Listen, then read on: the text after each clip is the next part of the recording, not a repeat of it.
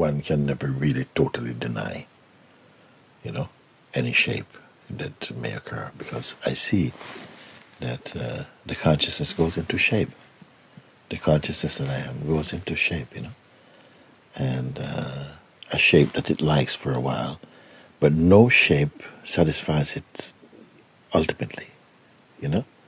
This much I've come to see, you know. The shapes, once somehow the consciousness is in this life form, and whatever goes with this life form, and whatever propels or creates the history and the behavior and the identity and all of that,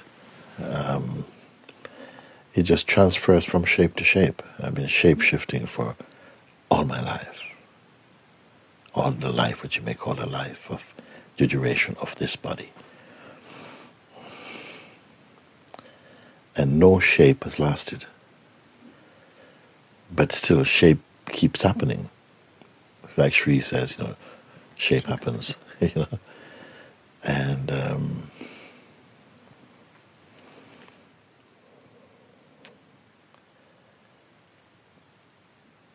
so no shape lasts, but shape keeps happening. So how to cut the momentum of shape making, of getting into shape? How to cut that? Well, first of all, to understand that none of it is real. Real in the sense that it is not reliable. It keeps changing, and whatever is keeps changing cannot be ultimate. And there's a knowing of this in the consciousness. There's a knowing of that. But at the same time, there's a knowing, and at the same time, there's an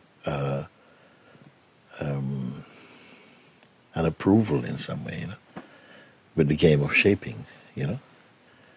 And now there are not many shapes, but there's still a shape happening like that. You understand? Yeah. And can you relate what I'm saying? Yes, definitely. Because it has to be universal. What I'm speaking has to be universal. It cannot be about a person. The person is a shape. So if the shape of the person is not entered, then when I remain, I just remain shapeless in my shapelessness. Can shapelessness become shape? Well, it feels like no. But somehow shapes happen in shapelessness. And identity is also a movement, and a kind of shape making happens in shapelessness. But what is life, and on what can life be read? Because it seems that there's actions, reactions, and interactions that have outcome and consequences, you know, in the play. And is it important I talk to you like this? And is it possible to be with the body and to be always shapeless? You see? Even that being shapeless is not a non-action taken. It's not a. Is it a non-action posture? Because that's also an action for me, and it would mean that there's an identity playing non-identity, which of course is also Maya for me.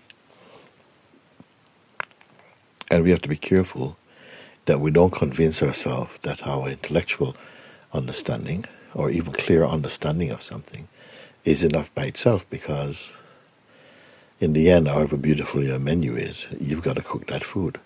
And the food would be that experientially, your dynamic experience tallies up with your understanding. And because it's easier to say, you know, yeah, but it's just life has to take a shape and play, but I'm the shapeless one. And up to a point, that's true. But when it becomes sagefully true is when somehow you don't need to say that.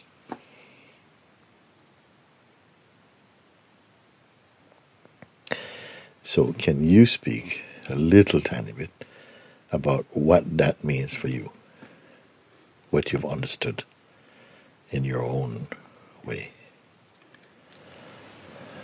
Sometimes it feels like to take a shape. Mm. Or if if I see it more so in you, like if a shape was to be taken, it's like a cloud forming in the sky. Like really, it's a cloud. It's not, and then maybe maybe rain comes, whatever. But then in the next moment, it's no longer there. Yeah. You know.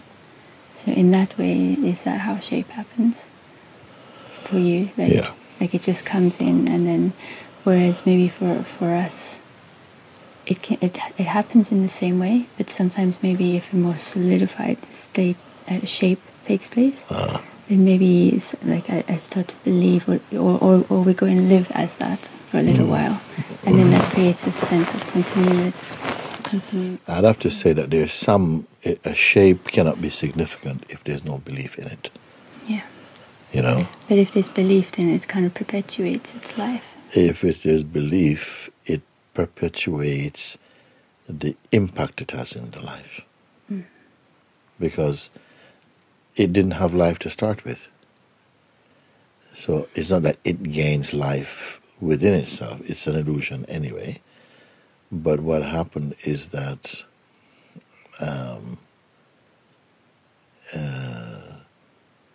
the belief in it, you see, it's as though the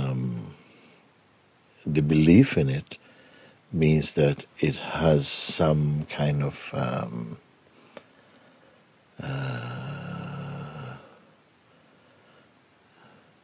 there's still some radiation in it.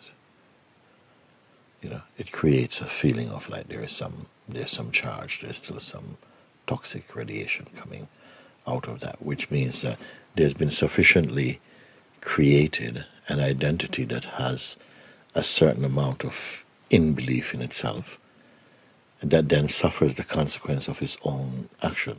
All of that is inside theater, by the way. But the consciousness is not dwelling in its purity.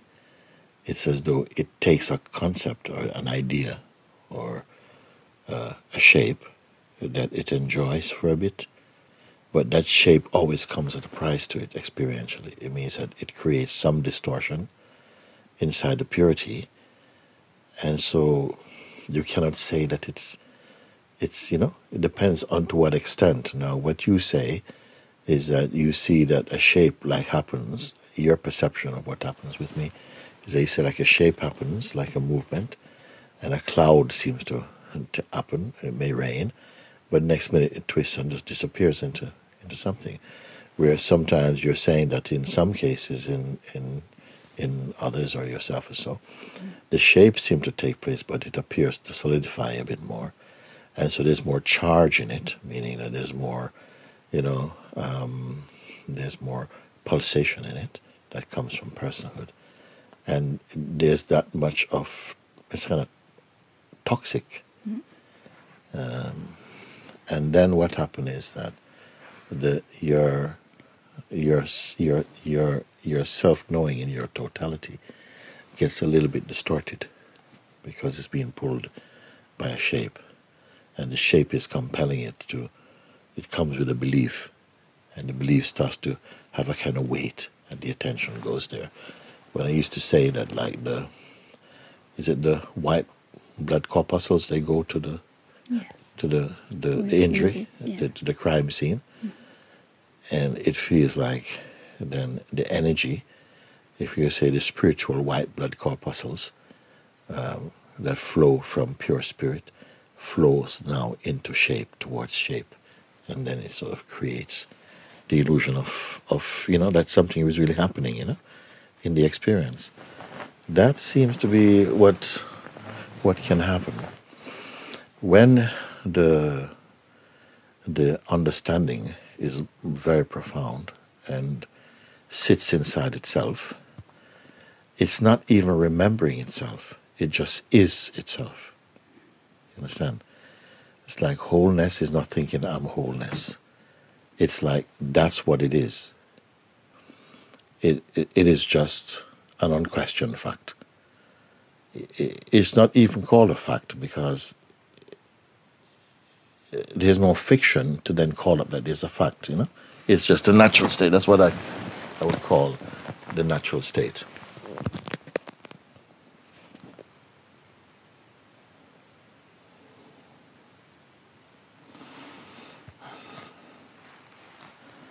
if shape comes up, the pure consciousness doesn't regard that as an enemy, because it never questions or doubts itself. A shape is only the functioning of the senses inside a body, doesn't create a new entity.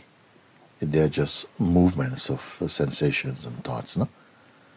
So shape is not a conflict situation for consciousness, because it doesn't perceive anything as other.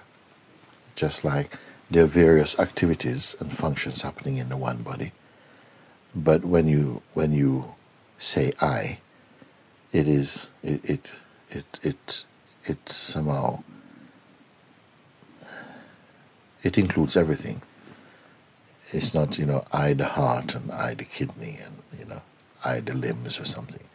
The I is a kind of a totality. No?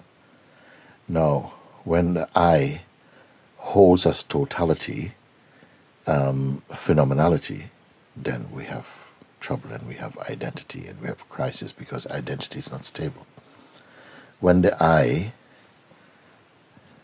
somehow encapsulates total emptiness, then there's no reference, there's nowhere for it to lose itself and become confused or something like that.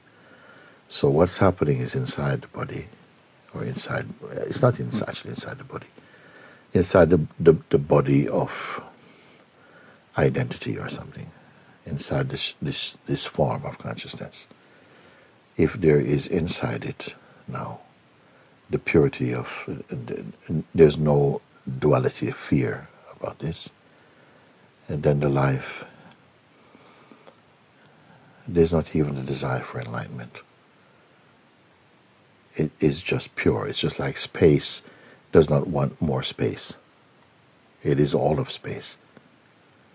And but the shape of a room, if you were going to give this kind of analogy, is a limitation, and says, suppose the room says, no, I don't want to be, I'm tired of being a room. My nature is just space. I'm not a room. Okay? So therefore, if you please remove the walls, then I can be myself again. But the fact is, it's always everything. It's a little bit, I don't know if that's a clumsy sort of statement, but it is like that. The belief becomes the walls, that I am this kind of person and not that kind of person, and I have a mind and all of this. But actually, you're like the space of a room, but the space of the room is not a room. The walls create the idea that there is a room. But what is a room? What do you enjoy about a room? Actually, it's the space also. But then we also enjoy the forms that we create inside it. So both the love for forms, you see, hides the space. That means that you're not self-aware of yourself as space. You've created a space, but it's a space with forms. And your eyes go to forms, the senses go to form, it is. Can you find meaning in that, what I'm saying?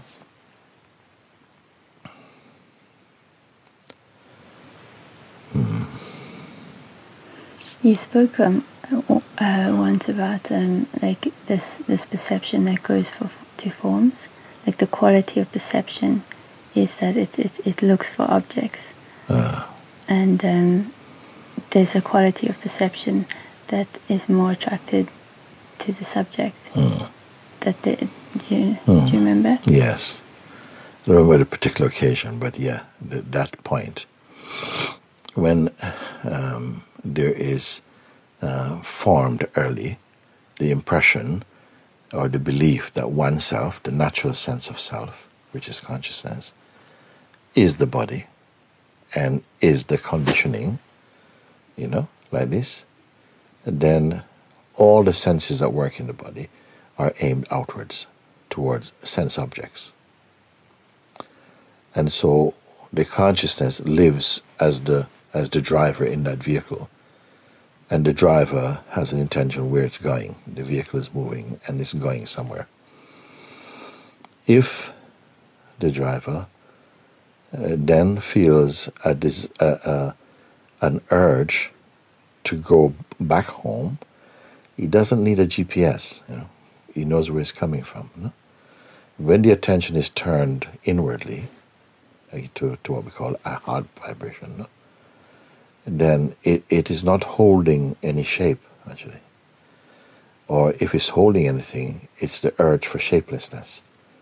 And usually, sometimes we have to suffer a little bit of shape to have the urge to be shapeless. It feels like that is one of those high purpose for the manifestation, that the consciousness is compelled to take up shape and identity and concepts and suffers them. And in time, develop sufficient wisdom to say, you know, no, rather than try to solve this world of shapes that's just come to somehow stick onto the shape I have taken as I am. I am this person. It's like Velcro for so many concepts.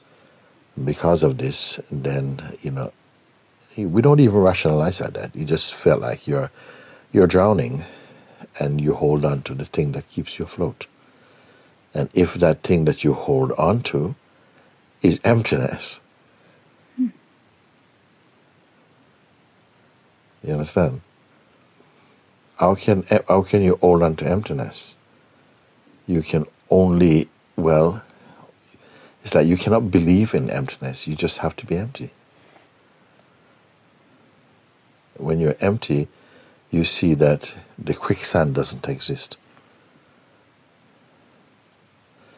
When you are full, the quicksand exists, but you cannot hold to emptiness because the quicksand exists in your mind, so that what you're going to hold on to is a rope or a piece of tree, which is like, you know, the form is rescued by form.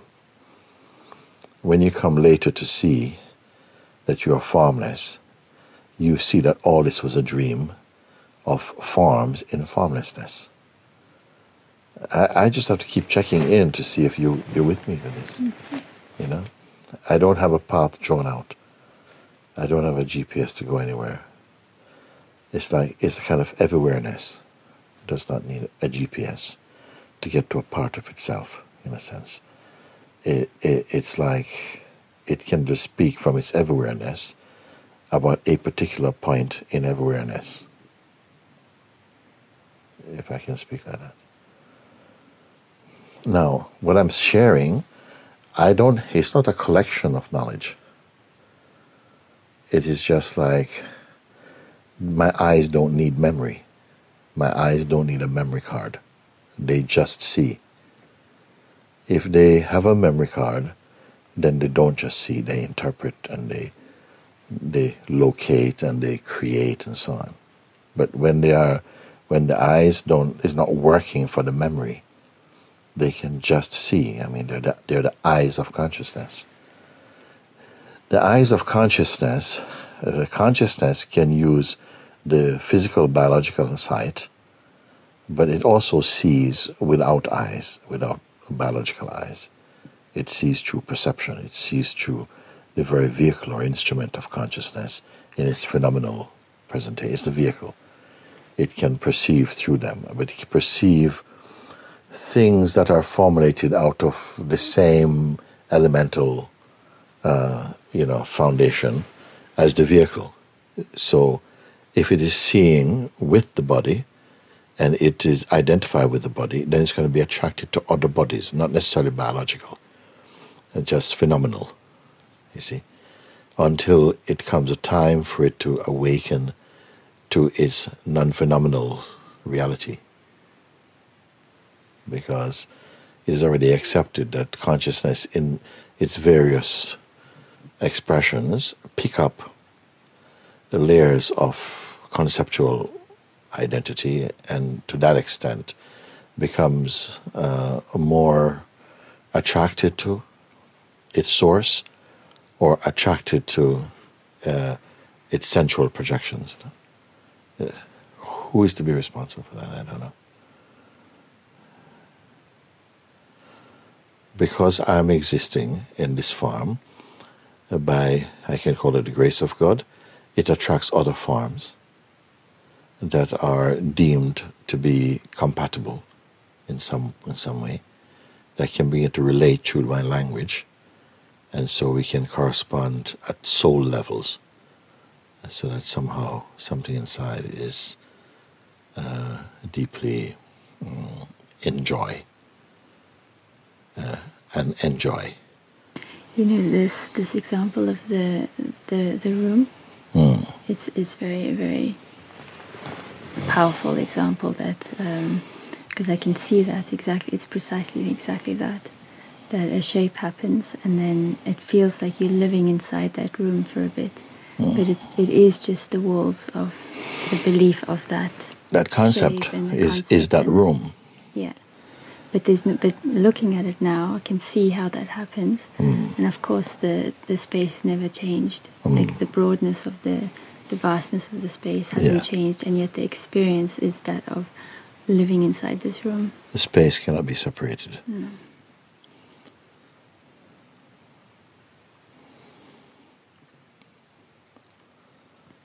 Of all what is addressed as phenomenality or phenomenon, it says space is the most subtle. Mm. So space is regarded as phenomenon, okay? Because it is perceivable. It is not measurable until other elements come into it, like shapes and so on, to then create what you may call a room. Now, a room in space looks like space has taken on the shape of a room. But even if all the windows and doors are closed, you can't separate that space from the totality. The space does not know itself as a room. What knows? What calls it a room is the mind and the conceiving mind. But if you know yourself that the most fundamental thing about any room, why does people create room? Actually, to create space and to appreciate space, because space in its infiniteness cannot be owned by anyone. So it's like on a sheet of plain paper, you draw four shapes, and then you say, okay, you're living in that thing. But the paper hasn't done anything. It hasn't become confined. But the lines drawn on it and the mind reading it say, okay, then that's, there's only 95% of the paper space left. But to the space itself, it doesn't know that reading. So that space itself I'm going to refer to as the Nirguna Brahman. And the Saguna Brahman is the creating of space, in space, of shapes that we can then say, okay, to buy, 500 square meters of space is going to cost you that. But no one can ever own that space, even if a building is 5,000 years old. The space in it is ageless. But we don't see the space. What we see is the decorated space. We see the objects of decoration. We don't see the space. This is why the example that a goldsmith is not so much interested in the ornament and the shape of the ornament, whether it's an earring or it's a bracelet or it's a ring or a pendant. He's only concerned about the quality of the gold, if it's, 18 karat gold, 9 karat gold, 22 karat gold. That's the value of it. So the shapes become irrelevant because he knows that the gold is not that shape. You see? The gold is beyond... We give the shape a value. So we can say if you use, an ounce of gold to make something and another ounce of gold to make another shape, it's same amount of gold, but the appreciation may go for what shape you've given to it becomes a beauty, and so you're buying not just the gold but whether it's an earring or whether it's a ring, you may say, oh, I don't want the rings, I want an earring. You don't say, it doesn't matter, it's all gold. So who is the goldsmith? It must be somebody who understands the nature of gold. So it doesn't matter what shape it takes, it's still consciousness. And that is the the level of understanding I want us to reach in Monte Sahaja here, which is another shape, but it's a meaningful shape for now because it's helpful to bring focus, not about Monte Sahaja much as a reference point, that somehow through the work and through the introspections here, that truth will be made clear again inside the consciousness. So the consciousness, it freed from the delusion of taking a shape and believing it is that shape. Now the consciousness here might have the shape, I'm a woman, you know, don't talk to me like that, you know, you men are so disrespectful or whatever. And this one may think, listen, you know, like, you know, you guys are prejudiced against me because I'm black or whatever it is, or whatever it may say. But none of these references are for consciousness. The one who knows only the consciousness and sees that the shapes are irrelevant, the concepts based upon shapes are irrelevant to it. This is the highest one.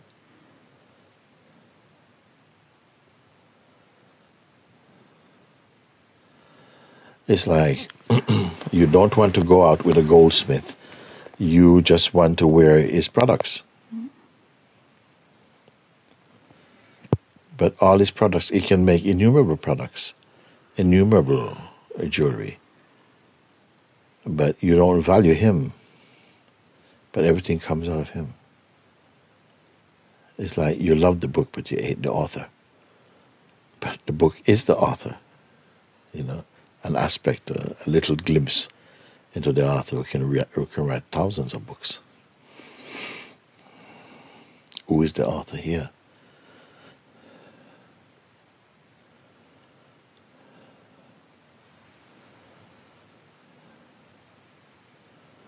So these reflections, they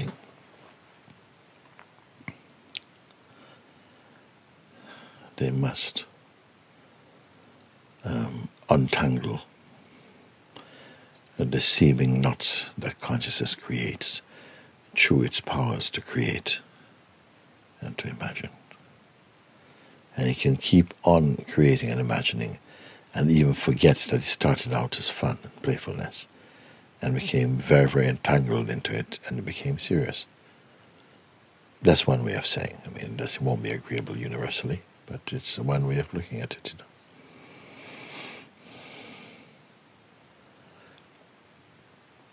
All talks are limited.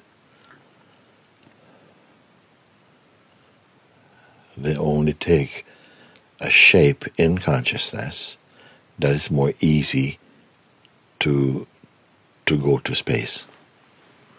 There are some shapes that very easily will collapse into, like the mirage in the desert is made from sand. What's the shape of sand? You see? Things that quickly, or water, can be formed into ice and sculpted into a person. But it's not its constitutional form. So this understanding is going to go through everything, permeate everything like some kind of yeast. And you need not feel that you are going through some task. It just becomes a joy. Every time you close your eyes, the attention just wants to drop inside, introspecting and just self-watching. Now, if I say self-watching, what could that mean to you? It's got an immediate impact, but now you have to break it down. What does it mean, you see? What's watching what?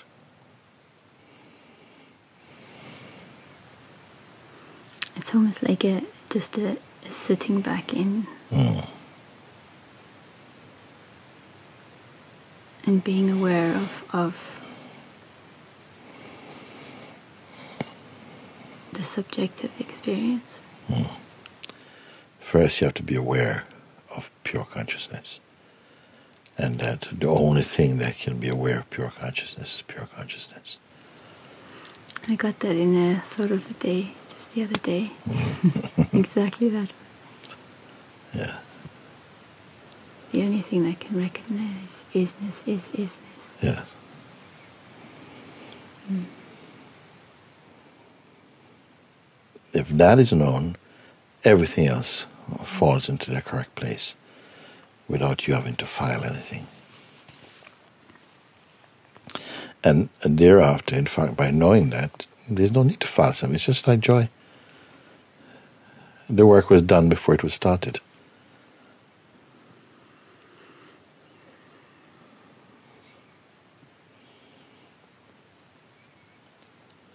And the whole idea of trying to resolve something that was already solved, even cannot even be solved because it was never not solved. So solved and and not solved mean nothing for that. You see, but in order to for that, if you want to call it state, I would say that more stateless state to confirm itself, which is what it has to do. Because if it's not confirmed in itself, it will keep on going to shape. Now, to keep playing with shape and to keep pushing, and the shapes are changing also. Keep finding other shapes and so on. But if you understand that fundamental principle, that truth, then it doesn't matter what shapes happen, actually. You know the root of them, and you know the scope of them, and you know the possible outcome of pursuing shapes. It can just get you fixated on shapes, and also believing that there's an ultimate shape to be, rather than shapelessness. So these are the kind of foolishness I'm talking from and of and as, in a way. Now it has to be that that understanding is so established in you that you don't have to say it. Your presence will alter whatever is not in harmony.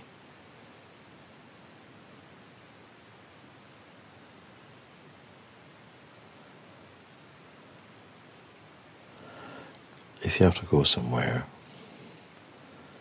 and everybody's stuck in Chafri Cham, but you're the Prime Minister of the country, you can call a helicopter or you can get whatever it is, and you just sail above everything.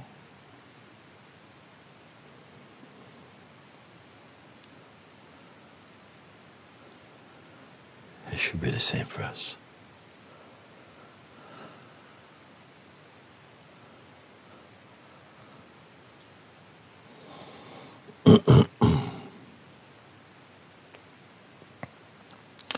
Not that wanting to do some spectacular thing is any kind of arrogance, apart from divine pastime somehow.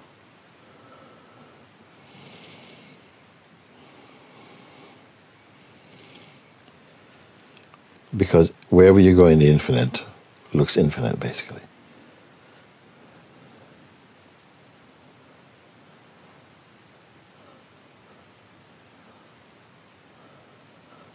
I don't even want to say it looks infinite. I mean,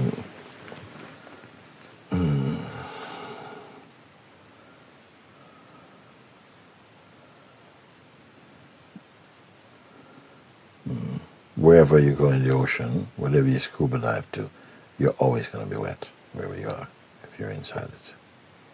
You being inside, that language I think we have exhausted now. That you're not something inside the vastness. That will only be an insistence being made by the habit of personal identity, holding shape inside the infinite ocean of formlessness. For how long?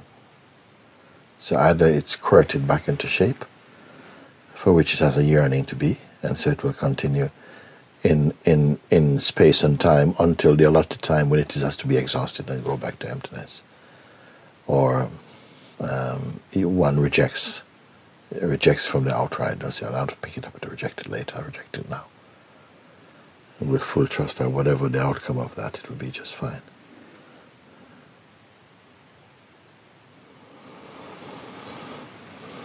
So anything in life that arises can be perceived in this way.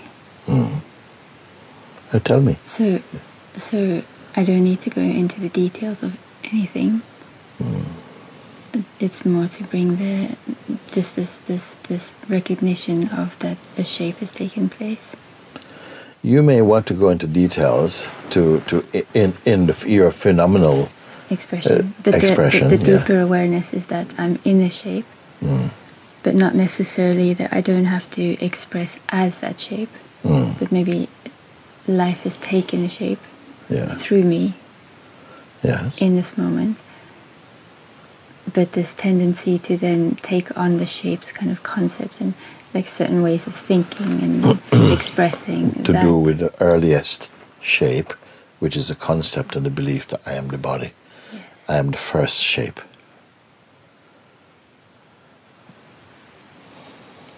So that's, yes. So, okay. I've been catching the second shape. Which is? So...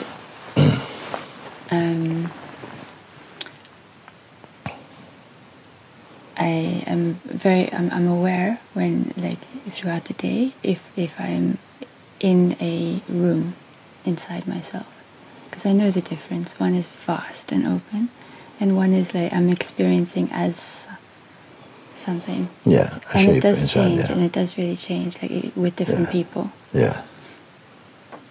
But now you say.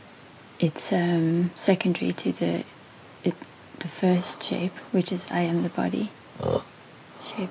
Do you know what I mean? So I'm that's a first shape. So I'm aware of the second. I'm paying very close attention to. Would the first shape not be I am, and the second shape I am the body, because I am is the seed through which the world comes. It was saying that. In a part of the Bible, the beginning of the book of John, I think it starts with, in the beginning was the Word. That's not from Genesis, that's just from John, the most probably spiritually oriented of the four Gospels of Matthew, Mark, Luke, and John. It's very unlike the other three because they relate and refer to each other, the other three, Matthew, Mark, and Luke. But John is a bit more spiritual, a bit more poetic. I don't know, but anyway, it starts in the beginning was the Word, and the Word was with God, and the Word was God. It was through the Word all things were made, and the Word became flesh, and the Word entered the world, so to speak, but the world did not recognize him, the Spirit, you know. This is the feeling of I am, the I am in you, is the instrument through which the world could be seen and for whom the world was made. Meaning that it's for the I am who is the witness of the world and the experiencer that the world appeared. Now must navigate with his inherent powers to really overcome the sleep of Maya, because Maya wants him to sleep. So that he can keep on creating more delusions. And he has to stay awake. When he remembers that I am as not the form of the person, but as the witness to the person, that is the first clue.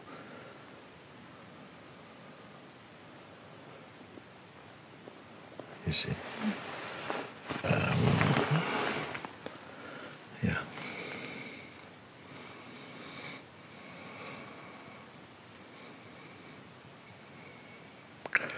Would you say that any of what I'm speaking is practical? Very practical. Just as you go to school and everybody has the capacity to learn, but not everybody can go to any class. You have to go to a class which you're compatible with, that your capacity at the moment is showing. And then as you do well in that class, you can advance. Not necessarily only on the basis of age, but on ability. And it seems that the consciousness goes through various stages, like classes, where it is experiencing in more refined, more purified ways. The more information he picks up gives the appearance of advancement, but not necessarily an advance. Conceptual knowledge by itself will not free you. You may even be arrogant enough to believe that you're already free at a conceptual level. But then this is exposed by the fact that certain things you cannot go beyond, you know, and your vibration is not strong enough to command the respect of the creation. Because the creation is built to respond to and respect the one who is free. It protects the one who is free.